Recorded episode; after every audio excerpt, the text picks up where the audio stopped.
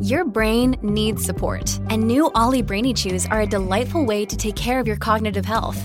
Made with scientifically backed ingredients like Thai ginger, L-theanine, and caffeine, Brainy Chews support healthy brain function and help you find your focus, stay chill, or get energized. Be kind to your mind and get these nootropic chews at olly.com. That's O L L Y.com. These statements have not been evaluated by the Food and Drug Administration. This product is not intended to diagnose, treat, cure, or prevent any disease.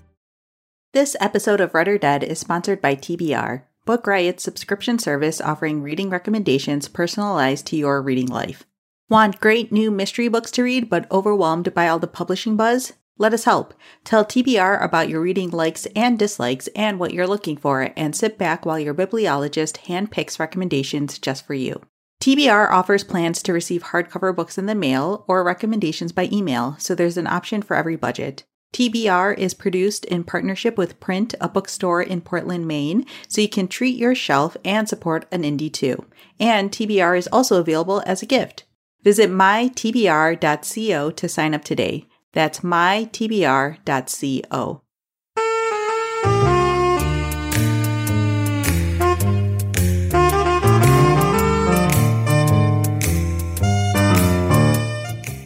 Welcome to Read or Dead, a bi weekly podcast where we talk about the world of mysteries and thrillers. This is episode 82, and we are recording on Tuesday, July 28th. I'm Katie McLean Horner, along with Rincey Abraham, and we're coming to you from Book Riot. Hi, Katie. Hi, Rincey. how are you? I'm good. I feel like it's been a really long time since we recorded last, and I don't know why.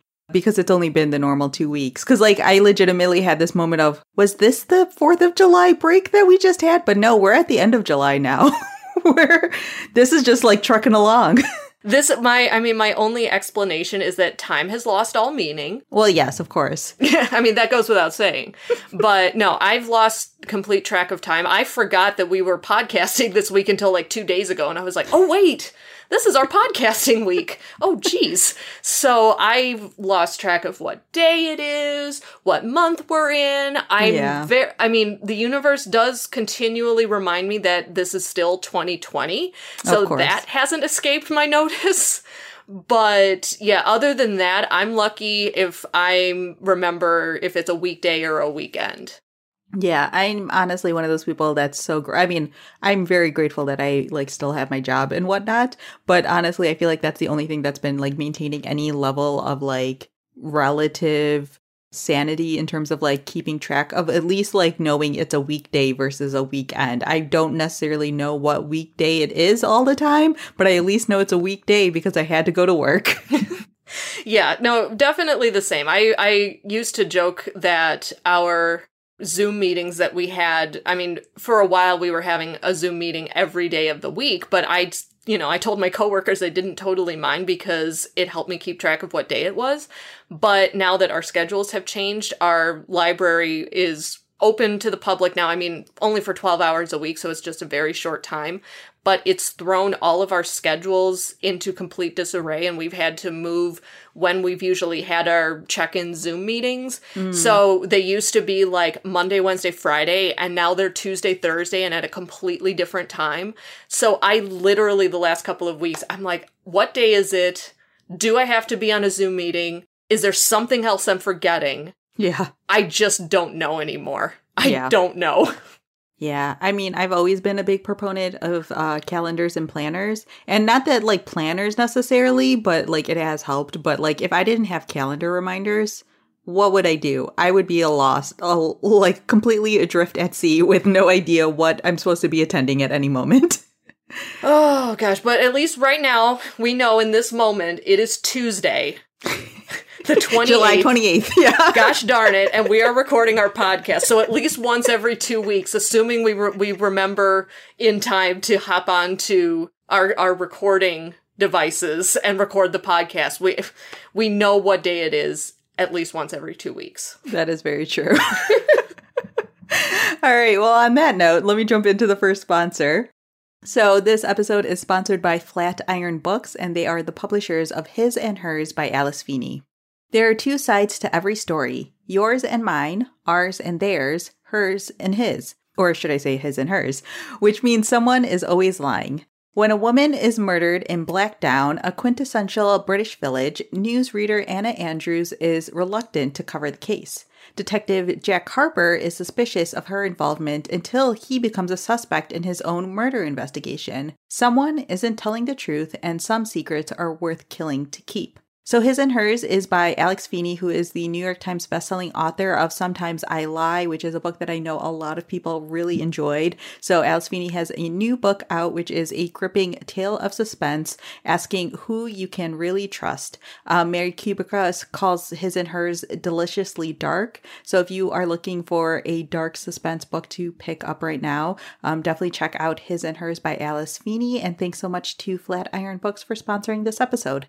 All right. So, welcome to the show, everyone. Whether you are a longtime listener or a newbie, we are so happy to have you listening to us.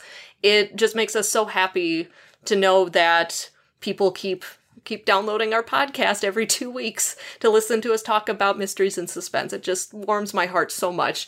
And this is the part of every episode where we put out a call to our listeners to invite them to share topics for upcoming episodes with us.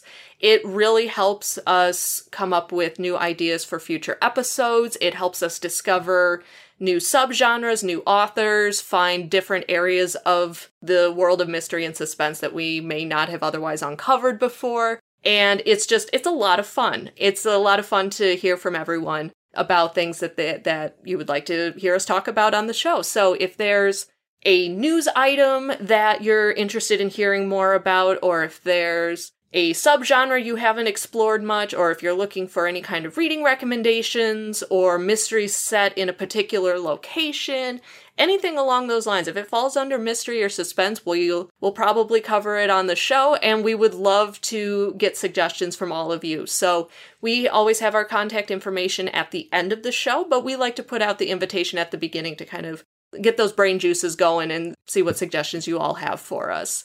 For example, the last episode that we did where we talked about locked room mysteries, that came from a listener, which again, I thought was just such a great idea considering, you know, we're all like four or five months into a quarantine at this point.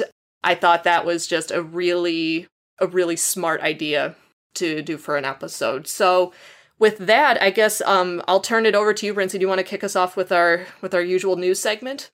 Yeah, sure. So, uh, first up, we have that the Shirley Jackson Award winners have been announced. We talked about this briefly in an earlier episode. We're talking about when the nominations came out. And so, just wanted to quickly mention that the recipients have been announced. Obviously, like this usually would be like a whole award gala situation, but because of everything that's happening in, in the world, they did everything virtually. So there is a YouTube video where they kind of like virtually announce all of the winners. So if you want to watch that, that's available but there's also a post that I'm looking at from Tor um, that lists all of the winners. So the winner of Best Novel is The Book of X by Sarah Rose Etter, which I haven't read, but I'm very excited that $2 Radio won this. They published the book, and so, you know, they were part of the awards. And I always kind of like it when these smaller indie presses end up winning awards. Um, and there's, you can run through the list of all of the winners, but uh, for novella, Ormeshadow by Priya Sharma won.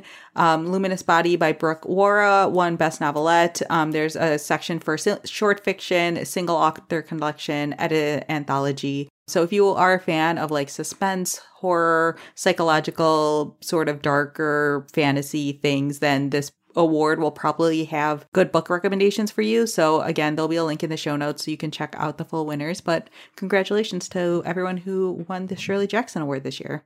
And in other award news, the International Thriller Writer Thriller Awards were announced recently. So, the International Thriller Writers is a professional group for mystery and suspense writers, and they do an award ceremony every year. And so the winners were just announced.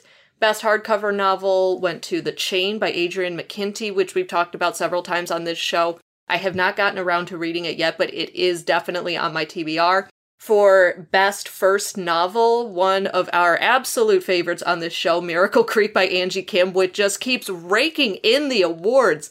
As it deserves. As it deserves. That book is amazing. Absolutely amazing. But it's like every time for like the last year, if we see that Miracle Creek is nominated for an award, chances are it's going to win that award. It is so, so good.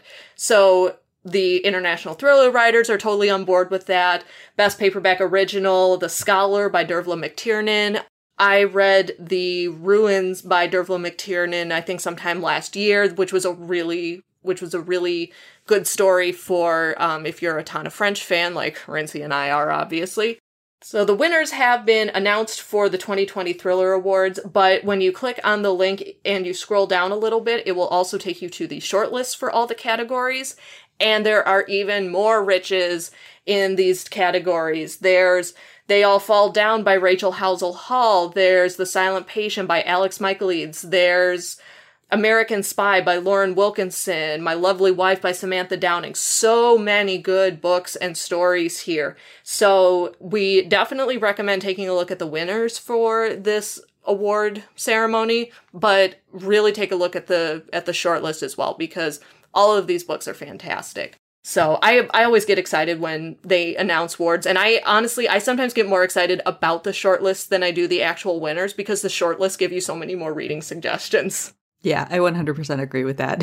Because most of the time, like, I feel like I don't, not that I don't agree with the award winners, because obviously we just said we're super excited that Miracle Creek keeps winning. But a lot of times when you see like a book on the list that you love and then you see like four recommendations around it, you're like, well, I like this one book. So that means there's a good chance I'm going to like all these other ones. And so it's a great resource if you are looking for books that fall into like specific types of mysteries and thrillers. It's a good, it's a great recommendation tool. All right, now moving on to the adaptation section of our news uh, segment. First up, I have that Magpie Murders has been set to become an adaptation. I'm not sure why I phrased it that way. Uh, but basically, PBS Masterpiece is going to co produce and then broadcast a six part drama series based on Magpie Murders by Anthony Horowitz, which when this was announced, I was like, yes, this is the perfect sort of like adaptation pairing uh, because this book has a very like masterpiece feel to it. For anyone who's read it you probably understand what i mean. Uh, because this is like a modern take on kind of those golden era mystery books. And so it kind of fits perfectly there's no real information in terms of like release date or any names attached to it, anything along those lines. But because like PBS is producing it, there's a pretty high chance that it will be coming to PBS uh, in the relatively near future. Um, and then it will also be airing in the BBC through BritBox UK, it says. And so I'm kind of intrigued to see sort of what happens with this adaptation because uh, it's a very good and interesting book and there's sort of like a mystery within a mystery aspect to it as well. And so it'll be interesting to see sort of like who ends up getting attached and how they end up basically rev- like showing this as a story. Um definitely doing it as a six part drama series makes so much more sense than doing it as like say a movie because of like the complexities of this story within a story element. But i definitely will have my eye on this adaptation whenever it comes out yeah, Magpie Murders was a lot of fun, and my reading tastes typically tend to go much darker. And so I don't read a lot of classic mystery stories, but Magpie Murders was a lot of fun. If you haven't read it yet, but you're a fan of Agatha Christie and those types of like classic British mysteries, you really want to pick this one up. It's really clever. And in other adaptation news, but on the completely opposite end of the spectrum in terms of overall mood and darkness and whatnot, there was an announcement that Apple has acquired the rights to Lauren Beukes's thriller The Shining Girls, which is about a time traveling serial killer in Chicago. And I read this book like five years ago because time traveling serial killer in Chicago is like the perfect description to get me to read a book. And it is so bonkers. It is dark, it's gory, it's intense, it's really complex. It's got such an interesting storyline that only starts to make sense towards the end of the book. But once it does, you're like, oh my gosh, I get it. It's so good. And I was so excited to see that it's being adapted and they're getting Elisabeth Moss to play Kirby, the main character in the book, which I'm terrible at thinking ahead about, oh, which actor or actress would I like to see in this hypothetical role? But as soon as I saw Elisabeth Moss was attached to this, I went, that's it. That is perfect. And she's just got this kind of toughness to her when she acts and I think that she'll really be able to bring that to the character but anyway I am so so excited about this adaptation news and it's also really making me want to reread The Shining Girls again. Because again, time traveling serial killer in Chicago, it's so cool. Only on our podcast would there be a phrase like that. Time traveling serial killers. But to be fair, like honestly, if you haven't read Lauren Beukes before, I'm someone who you very much know. I'm not quite as far on the dark and demented side as Katie is, but uh, I read Shining Girls and I also read Broken Monsters by Lauren Beukes, and they are both very much bonkers, bonkers books, but they are so gripping and so well done. So I am also very excited to see how this adaptation turns out. Yeah, fingers crossed because it is definitely a it, it would it is going to be a difficult story to adapt just because it is so complex, but it's so good and so unlike anything that you've ever read before that I really I'm really hoping they do it justice. All right. And then our final piece of news is kind of news, but kind of not really news. We usually don't talk about things like this, but I found this interesting enough that I wanted to talk about it. Um, so there is a Kickstarter for this collection of noir stories being told by black creators. So it's being called Noir is the New Black. And it's a Kickstarter for what's basically going to become a comic book anthology. And so I just thought this was really interesting, partially because like black noir great i'm super in uh, but also the fact that it's a comic book. The list of artists seem really incredible. I'm not going to go through all of them because it's a giant anthology but there's a lot of really great art that's being featured on here. And so i definitely just wanted to bring attention to it in case this is something that other people would be interested in. Um, they have a $36000 ish goal for this project. And so right now as of this recording they are almost at $14000 so again, we're going to have links in the show notes to everything we talked about here, but also to this Kickstarter. So if you're interested in learning more about it, and also this uh, Kickstarter is like really well put together. Like they have a whole section talking about Black Noir as a specific genre and talking about authors like Walter Mosley, uh, Chester Himes, Paula L. Woods, and sort of like the history behind Black Noir specifically and how uh, they are hoping to highlight that type of story and storytelling in these comics. I'm someone who really enjoys comics as well, so I have already backed this enough to uh, get a eventual hopefully printed edition of it. Uh, they have like samples of art from some of the artists who are going to be a part of it. But obviously you know like with all kickstarters there's like tiers and you can get lots of different things depending on uh, how much you're willing to pledge. But i think the version for getting a physical version of the book is around $40 so just know that going into it, but they have it so you can just pledge any dollar amount without getting an award too. So even if you just want to throw a couple dollars their way, there's a little bit less than a month to go on the Kickstarter. But I definitely just wanted to talk about it a little bit and uh, raise a little awareness for this little Kickstarter. Yeah, that's really cool. It's it's amazing what some of the things that you can see sponsored on Kickstarter, some of the different books or whatever that they put out. It's really it's really really cool. All right. So for this episode, we are doing a theme that we've done in the past several times um, mysteries by Black authors. And a lot of times we'll do this in February in conjunction with Black History Month, but we always say these aren't books that you can only read in February or that you should just only read in February. These are books to be read all year round because Black authors are always writing and it doesn't do them any kind of justice to to just confine their books to you know reading it in honor of Black History Month, one month out of the year. So with everything that's going on in the world with the protests and all of the calls for justice by black communities and whatnot, we thought that this was just a really appropriate time to focus again on mysteries that we haven't read before that have been written by black authors. But before we jump into the books that each of us read for this episode, we also thought it might be a good idea to highlight a few of the other black authors that we've talked about in previous episodes on this show. So if you're a new listener or if you it's like, "Oh, I remember them talking about that one author, but I can't remember." This will be this this first bit will just be like a brief introduction to, you know, if you're looking to get into the world of black crime authors, here are some names that you definitely want to hit up. So I've the first one that I Rincey and I both absolutely love. She's won awards for for her writing before. Is Attica Locke. Holy cow! If you read any black crime author, Attica Locke is unbelievable. She's written all kinds of mystery and crime books. She wrote The Cutting Season, which was a really, really intense murder mystery set on a southern plantation.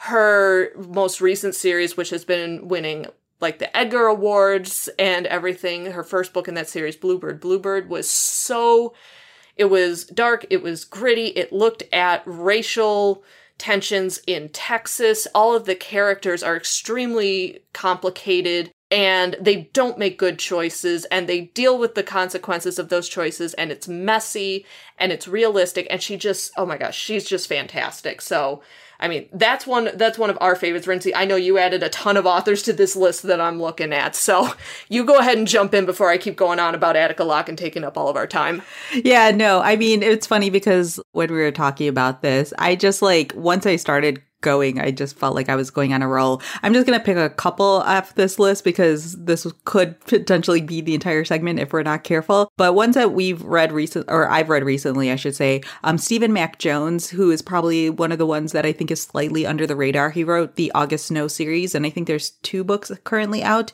in that series. Um, and I really enjoyed those. Those are kind of just like this I don't want to say standard, but I think if you like sort of like police procedurals, but it's like a retired police officer sort of situation. That would definitely be a great one to pick up. Lamar Giles is like honestly one of my favorites that I think doesn't get talked about enough because he writes young adult mysteries and I'm someone who just really enjoys young adult mysteries, but he also has just like this really fun and funny sense of humor that he infuses into all of his mysteries that I really like. Um, he wrote Fake ID um, as well as Spin. Um, he has a new book that came out this year that's not a mystery, and I was I'm not gonna lie, I was a little bit sad that it wasn't a mystery book. I'm still gonna read it because I love Lamar Giles, but I was like, oh, it's just contemporary, not just contemporary, but you know. Um, and then uh, Oyinkan Braithwaite is one that Katie and I again have talked about a lot. She wrote My Sister the Serial Killer. It was one of our favorite books of was it last year or 2018 that book came out? I don't remember. 2018. Yeah, and we've basically just talked about it ever since it came out. Um, but that book is a really great dark suspense book that has like this really interesting angle to it that I was not expecting at all. Um, it's a relatively short book, but I just remember like not putting that book down for like an entire day because I was so obsessed with that plot and that storyline and wanting to know what was going to happen in that situation. Um so yeah, those are just like a handful of the ones that we've read recently. Katie, I don't know if you want to highlight any of the others uh before we move into the books that we actually read. Um, one other one that I do want to mention, just because a lot of times mysteries can be on the darker end or more intense. But if you're looking for something on the cozier end of the spectrum, Kellye Garrett with her Hollywood Homicide series, if you're looking for something fun, kind of lighthearted, but still has that mystery at its element, you i think that would be a really good series to pick up i i know that there's more than one in the series that's out now i there i there may only be two out in her Hollywood Homicide series. There may be three, I could be wrong, but that would be another one if you're if you're looking for something lighthearted and just to kind of mix it up a little bit. But seriously, yeah, My Sister the Serial Killer, read it. It is so good. It is so different than a regular than just you know, you, what you think of as your typical suspense novel. It's got so many layers and it talks about racism and colorism and feminism. And it's just, it's amazing how much she packs into such a small book. It's, the layers are incredible. And it's also got like my favorite book cover of all time. So if you haven't seen the cover, just look it up and bask in its glory. So, the book that I read for this episode was Paper Gods by Goldie Taylor. And this is a kind of political thriller, sort of. Um, so, it takes place, there's like a lot of layers to this story. So, I'm going to try my best to uh, summarize it for you guys. So, this is a story that takes place in Atlanta, and one of the main characters is this mayor named Victoria Dobbs Overstreet, who comes from this very like upper class family. She went to like Harvard and Spelman. She's married to a heart surgeon. They are like part of this like very elite family in Atlanta. They are black and they are basically on the up and up. And they are at church one day with their friend and ally, this congressman named Ezra Hawkins. And they are at the historic Ebenezer Baptist Church, which is uh, Martin Luther King Jr.'s church, if you aren't aware. And the congressman is gunned down by an assassin in the church itself and whatnot. And so this basically starts off like a series of events and kind of like conspiracy theories about what exactly is going on. The mayor looks inside of the Bible that the congressman was holding and sees this origami paper god that is inside the Bible. And she believes that someone was like targeting him for some reason like that. Of course, Mayor Dobbs does not have her hands completely clean. Their other uh, main character is this reporter who has been talking about how, well, he's reported on how her brother, who was her campaign manager, was basically uh, potentially involved in like dirty money and taking bribes and all this stuff. And so the mayor ended up having to fire her brother. The reporter was in a car accident basically at the start of the book and he believes that like the mayor like hired someone to cut his brakes and things along those lines. So there is kind of like these dual storylines of the mayor trying to like move ahead politically uh, while also trying to figure out what exactly happened with the congressman. There's this reporter who is trying to take down these dirty politicians um, and all of this is happening in atlanta which like I'm not sure if you're aware or not. I have like a little bit of knowledge about it for reasons. Uh, but like Atlanta has like this really interesting setup where it has like this very heavily celebrated like black culture and like black people have like significant amounts of power power politically and things like that but it's still a very like segregated city um, and things are like changing even as we speak within the city. Um, neighborhoods that were predominantly black are now being taken over by real estate development and all that stuff and so like that's talked about in this book. But this is like 100% one of those books where like if you are into like political conspiracy theories and all of that stuff and you're into like local city politics, this would definitely be one up your alley. Like there's something about Atlanta, like one of the reasons why I'm like interested in that city in general is because it feels very akin to Chicago in certain ways because Chicago also has a very uh, complicated political structure to say the least. That's one way to put it. yeah. so uh, this is me saying that nicely.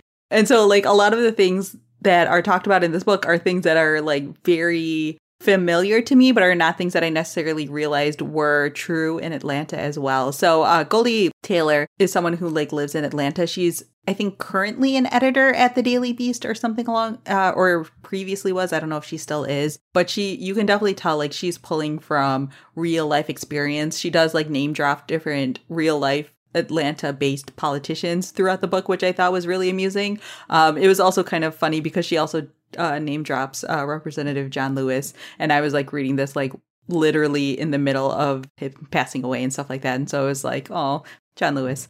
But yeah, I really enjoyed it. I mean, it's just like a really fun political book. And I think that this is like one side of the spectrum in terms of like types of mysteries that personally we don't really talk about very much and I don't read a whole lot of, but it is a thing that it's like really fun. Like this is very much one of those books that's like the perfect summer read because like you just get caught up in it and it was one of those books where I could very easily just like sit outside and like get completely caught up in the conspiracy and layers. Um, this is one of those books that I really feel like would be great adapted into a TV show. Um, it reminds me of a lot of the TV shows that I watch on like own like greenleaf um that have like all these like conspiracy and layers not yeah conspiracy so to, so to speak but it has it has like a very like soap opera tendency to it that i really enjoy. So yes that again is called paper gods by goldie taylor and uh, i definitely recommend it All right, now before I jump into my book, I do have our second sponsor for the episode, which is The Truth Hurts by Rebecca Reid, and this is published by Harper Paperbacks. So, this is a twisty, psychological, compelling thriller about a young woman who quickly embarks on what she thinks is the relationship and love of a lifetime, and she's thrilled when her new husband insists that they follow one rule they don't talk about their pasts, but it's a rule that has dangerous consequences probably not surprising. so, this is just supposed to be a fast, fun, twisty read. It's got lots of exotic locations. It's got a very upper class feel to it with like luxury shopping and yeah, these exotic places and stuff. So if you're looking for a book that that has that luxurious feel to it, this would be a really interesting one to pick up. So it's been getting all kinds of rave reviews. And again, that is Truth Hurts by Rebecca Reid and published by Harper Paperbacks. And we thank them very much for sponsoring this episode. Okay, so the book that I read was Three Fifths by John Vercher, which I want to highlight the publisher is Agora Books, and they are a newish small publisher and they focus primarily on publishing crime fiction written by diverse authors. I know, Rincey, you have read The Ninja Daughter, for example. That was published by Agora Books, and they, they don't put out a ton of books every year, but the ones that they do are really, really interesting and written by marginalized or diverse authors. So this is a really great way to expand your reading horizons. Just look for books published by Agora. So Three Fifths is this short little book. It is set against the O.J. Simpson trial in the mid 90s. It's set in Pittsburgh. And it's about there's the two characters at the beginning of the book. There's Bobby, who is the main character, and then there's Aaron. Aaron was Bobby's best friend in high school. Aaron was sent to prison a few years previously and has just gotten out, but he has fallen in with a group of white supremacists in prison and he's carrying those ideals out into the outside world. And at the beginning of the book, this is not giving anything away. At the beginning of the book, Bobby runs into Aaron right after he's been released from prison, and Aaron said, Hey, come with me, let's go grab some food. I haven't seen you in a few years. And so they go to grab food at this restaurant, and Aaron ends up assaulting a young black man at the restaurant in a very horrific way. And Bobby is kind of pulled along, like he's there to witness it. He's shocked by what he sees, but he ends up driving. He was driving the car when they got there. He drives the car away afterwards because Aaron is inebriated and in no shape to drive. And the thing that Aaron does not know is that Bobby is biracial, but he's he his father was black, but Bobby passes for white and he was raised by his white relatives and he has kept that part of his identity a secret. So Aaron doesn't know this. So Bobby is now faced with he is with the person who used to be his best friend who now is he is a white supremacist. He has just violently assaulted a black person. Bobby is now implicated in this, and he is now being pulled in so many different directions. So this book, I mean, you want to talk about this this is not what at all what you would call a fun like a lighthearted read. This is this is a heavy book and it starts off it starts off heavy and it it just kind of goes from there. But it is such a compelling story and you just i had it as an ebook and, and so i mean i wasn't physically turning the pages but i was thumbing the screen of my phone going oh my gosh oh my gosh. And it looks at the complexities of racial identity and hate crimes and all of this stuff and it's juxtaposed against the OJ Simpson trials which I was much too young to remember when that when that was happening. I was in elementary school. I, you know, I turned on TV and I'm and I'm like, we're watching Rugrats. Um, so the this is all juxtaposed against this trial, which really was extremely divisive for the country based on what you know, what people believe did OJ do it? Did he not do it? And there was a large racial divide between these two viewpoints, basically. And yeah, this is just a really this is a heavy this is a short book, but it's kind of a gut punch.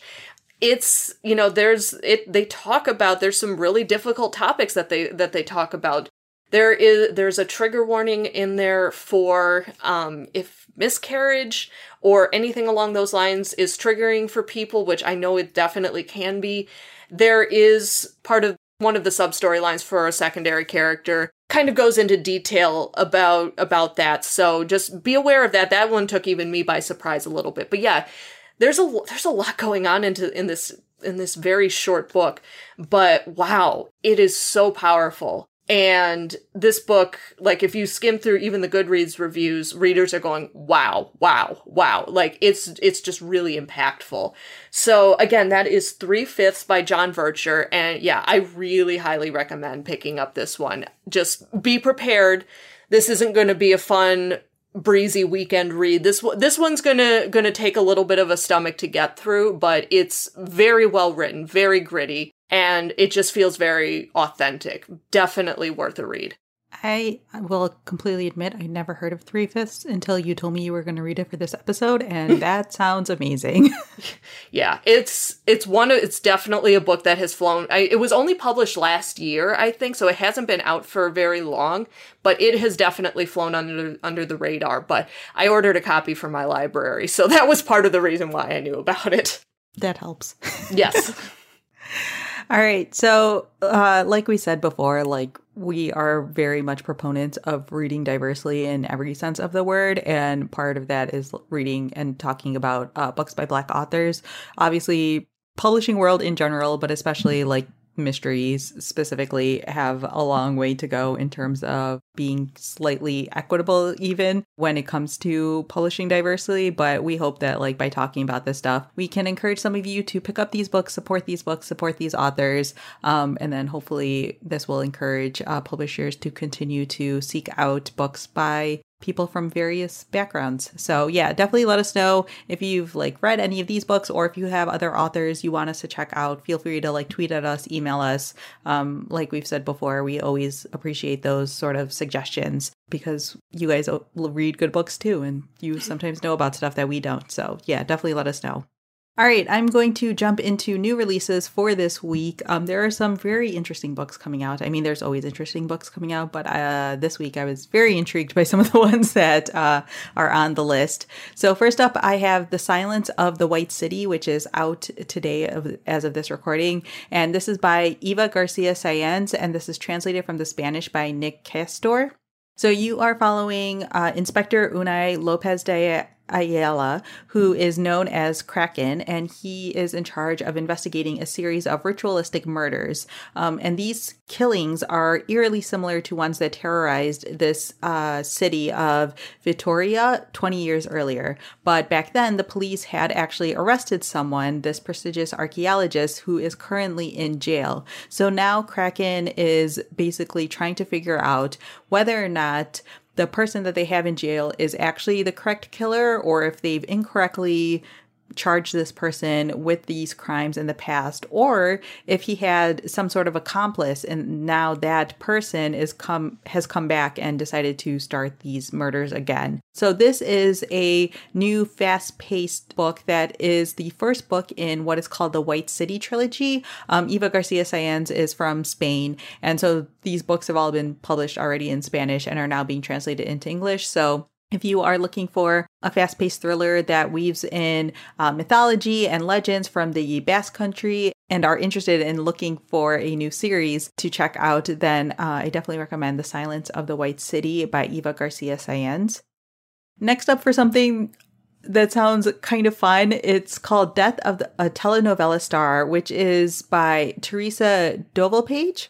So this is a new novella that is set on a Caribbean cruise, and you are following a former former Havana detective named Marlene Martinez, who is running a bakery now in Miami, and she has decided to book a week long cruise to Mexico and the Caribbean with her niece Sarita as a kind of quinceanera present. And so Sarita is thrilled to find out that a Cuban telenovela star is also going to be on that same trip. But while trying to keep her niece away from these this really handsome actor, Marlene gets the feeling that Carlo Alberto, the actor, is in some kind of trouble because he is constantly on the edge and there are all these shady characters who seem to find their way to him. And so when a murder occurs aboard the cruise ship, Marlene will rely on her instincts that she hoped that she would never use again. Um, so this is a new, novella that showcases the dark and sometimes deadly side of celebrity.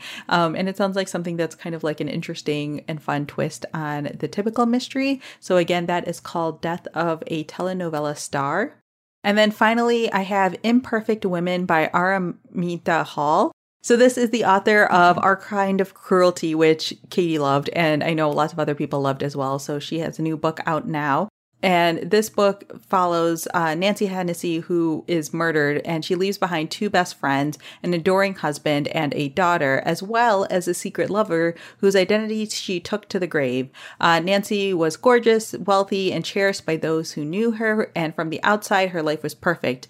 But as the investigation into her death sort of grows, her friends Eleanor and Mary wrestle with their grief. Uh, dark details start to surface that reveal that they didn't really know their friend very all, um, and they don't really know each other, and maybe not even themselves. So, this is a book that looks into kind of the impossible expectations and secrets that fester and can become lethal. Um, and this book unfolds through the perspectives of three different women, and it looks at their enduring and complex friendship. And the reader must sort of untangle this to answer the question of who really killed Nancy. Um, so, if you are someone who enjoys sort of highly suspenseful books. Uh, it's getting comparisons to kind of like Patricia Highsmith types of book or Paula Hawkins. Um, then Araminta Hall might be up your alley as well. So again, that one is called Imperfect Women. All right. Ooh, so many new books to add to my list. I say that every episode. But it's true. It's true. well, at any rate, I've, you know, kind of plugging along with life. I haven't finished much. I haven't started much. I've just been kind of picking through some of the books that I had previously started, so I don't have too much of an update. However, this last weekend, Blaine and I were preparing. We took my parents' old couch that they were going to just throw away, but it's in fantastic shape and our couch is just destroyed. So we were like, woohoo, new couch. My parents sent it over. So that meant I had to move the bookshelf next to our old couch, which had all of my old arcs on it. And I had to go through those and get rid of some of them so that we could move the bookshelf. And so I uncovered a few books that I forgot I had on there, which was kind of fun. So I don't specifically know what I'm going to be starting yet, but I'm hoping that clearing off my arc shelf might have highlighted a few new books that I can dive into that I forgot I had on my person. And once I get them out of the cardboard box that they're sitting in, hopefully hopefully that that'll introduce a couple of uh, new suggestions for me. So we'll see what I come up with for next episode. I mean, I feel like that's sort of like a present to yourself from past Katie. it is like there were there were a couple of books that I pulled out and went, oh, I forgot I grabbed this one. Cool. So I have to go through there and rearrange the books, but yeah, it was kind of fun because I had like two layers of books on this shelf. It's it's a low kind it's got weird angles to it, so it's not like a standard bookshelf at all. And so it's very easy for books to hide. So I was like pulling stuff out and I was like, "Oh my gosh, I totally remember I grabbed this one now." So yeah, it was it was kind of a kind of a fun surprise. And then Blaine was there going, he's like, "Why do you bring home all of these new books?" I'm like, "Stop asking me things." Uh, well, I have uh, still been reading, not quite at the pace I was before, but I, you know, I'm chugging along here as well. Um, so I recently read A Good Girl's Guide to Murder, which I think I mentioned in the last episode that I was currently reading. Um, this is a young adult mystery book by Holly Jackson. This is a really fun book. Uh, so I went into this like with relatively high expectations because I had known a lot of people who had read it because this was originally published in the UK in like 2019, i want to say and then it finally came over to the us i think this year um, and so in this book you are following this girl named pippa or pip and she is in her senior year of high school Five years ago, there was a girl at her school named Andie Bell who was murdered. And it was assumed that she was murdered by her boyfriend, Sal Singh. Um, now, Sal Singh was never like properly brought to trial because he was found dead in the woods himself. And so the, and there was like kind of a confession that was left with his dad. So everyone just assumed that Sal did it and like put the thing to rest. Of course, there were a lot of like open questions about this, like besides the fact of like whether or not Sal did it. Uh, but Andie's Bell body was also never recovered. She just kind of went missing and everyone assumed that she was dead um, based on some evidence that had occurred. So now Pippa is in her senior year and she has decided to do sort of like her final year or capstone project about these murders. So um, she pitches this originally as like being a project about like the way the media covered the murders and things like that, but she's really like actually obsessed with trying to figure out what exactly happened.